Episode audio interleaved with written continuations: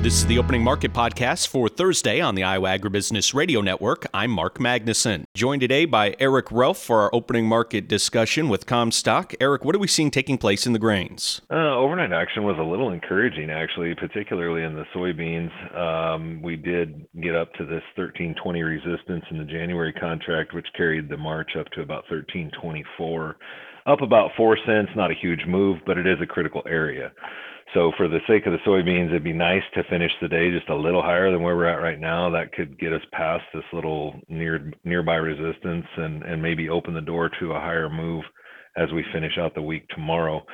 Corn is getting pulled along by some positive trade in the wheat. That's still being propelled by headline circulations of uh, rising tensions in Black Sea region. So hopefully we can kind of keep some momentum here to to carry us to the end of this week, and that would be a, a, real benefit as we get ready to turn the page on the on the next year. Did you get the sense that once again South American weather was kind of the driving force in the marketplace here to start this week? Uh, definitely, still the driving force. Um, I think the the positivity that you saw in the market was okay. Yeah, they got rain, but was it enough to make as big a difference? And then you're starting to see some private estimate stuff come out for for South America. Some really well followed private estimates are are trimming and trimming and trimming. And every time they come out with their next month's estimate, it's a little lower than the one before.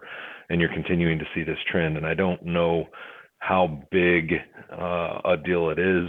You know, it's one of those things you don't know until you know. And by then, where is the market at versus what the reality down there is, and what's the combined production between Brazil and Argentina? And so all of those things have to factor in. And it's going to be months before we know the answers to those questions. And all the market can do in the meantime is try to position itself accordingly. Right now, I think it's a pretty supportive storyline when you look at the overall conditions for the duration of the growing season.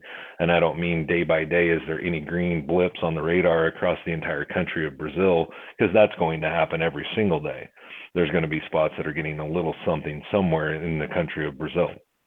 So where do the meaningful rains fall? Is it enough to make a difference for the crop? And when do we know the answers to those questions? So, Eric, if we're watching the weather in South America, but then we're also concerned about what's happening in the Middle East as far as turmoil, and then, of course, the ongoing war in Russia, or I should say in Ukraine, and the issues with the Black Sea region, just leaves a lot of question marks in the air right now for the marketplace, doesn't it? There, there are a lot of question marks. And, you know, uh, follow that with there are some answers as well. And I, I would say that, uh, you know, we're, we're not going to expect normal production out of Ukraine.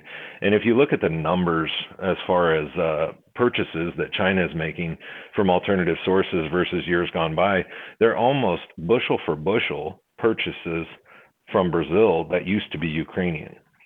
So they just moved that business from Ukraine to Brazil for the most part. I mean, they're still trying to throw a bone to the Ukrainians and do what business they can, but it's it's not very cost effective. And and uh, as we've seen repeatedly, it, it definitely creates some chaotic situations at times. Let's switch over to the other side of the ag marketplace in the livestock complex. What are we seeing there? Well, you know, I was I was actually really impressed. Uh, I was I was out of town for a couple of days following Christmas, and and I was kind of kind of keeping tabs on what was going on immediately uh, to start the week on Tuesday morning.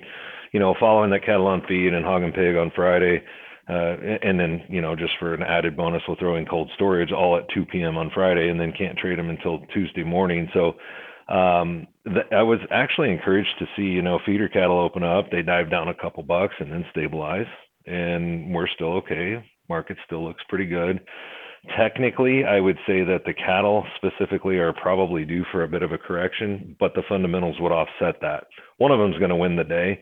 Uh, every single day, that's going to be the case, and I don't know which one will win this little battle, but we are due for a little technical correction before we could probably motor higher.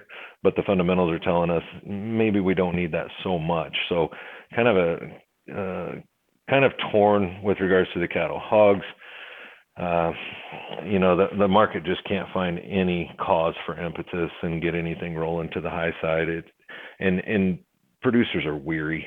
You know, we we've talked to people who said things like, oh, "If I could get 30 cents on the dollar, I'd sell the whole operation." And if that's the sentiment within the market for for the market participants, uh, then then we're going to have a hard time with the futures being able to overcome that. So for the long term outlook, Eric, we've been talking with some economists here at the network recently, and they've kind of been talking about that sentiment of producers being weary, but saying at the same time, looking to next year, it's probably not going to be a whole lot better. It should be a little bit better though. But if you can get through this rough patch, there should be some hope on the horizon. Do you agree with that sentiment? I would say so. Yeah, I think if you could get through this next one to two turns of hogs, uh, then then there should be some light at the end of the tunnel, and and maybe instead of you know we we had talked, uh, you know, I'm going back six eight months and we had talked that maybe by spring we would start to see that turn. And maybe that's pushed back into late summer early fall you know somewhere in there we start to see the the situation remedy itself. And and so it, it is going to be those that can survive the storm will probably see brighter days it's just going to be a little later than what we had thought uh, over the past year or so. He is Eric Relph with Commstock, our guest here today. Eric, what's the best way for our listeners to get in touch with Commstock and to personalize their marketing plan? Yeah, so you can go check us out on any of the social media platforms. Uh, look up the Commstock channel on YouTube. You can go to our website at commstock.com or just give us a call at the office at 712 227 1110. Eric Relph, our guest here today. Thanks so much for the time and have a happy new year as well. Yeah, you too, Mark. Talk to you next week. That was Eric Relph of Commstock. It is time now for a check of the numbers. March corn up three quarters of a cent at 477 and a quarter. January soybeans up seven and a quarter at 1324 even. January soybean meal up $2.10 at 401 even. January soybean oil down 9 cents at 48.15. Chicago wheat up seven and a half at 630 and a half. Minneapolis wheat up three and a quarter at 725 even. Kansas City hard red wheat up four and three quarters at 639 and three quarters. March oats up four and a half at 377 and 3 quarters. On the Merc. February live cattle down 67 cents at 168.60. January feeder cattle down 77 cents at 223.70. February lean hogs up 30 cents at 70.17. February pork cutout unchanged at 81.72 and class 3 milk up 3 cents at 15.72. This has been a check of the opening markets on the Iowa Agribusiness Radio Network.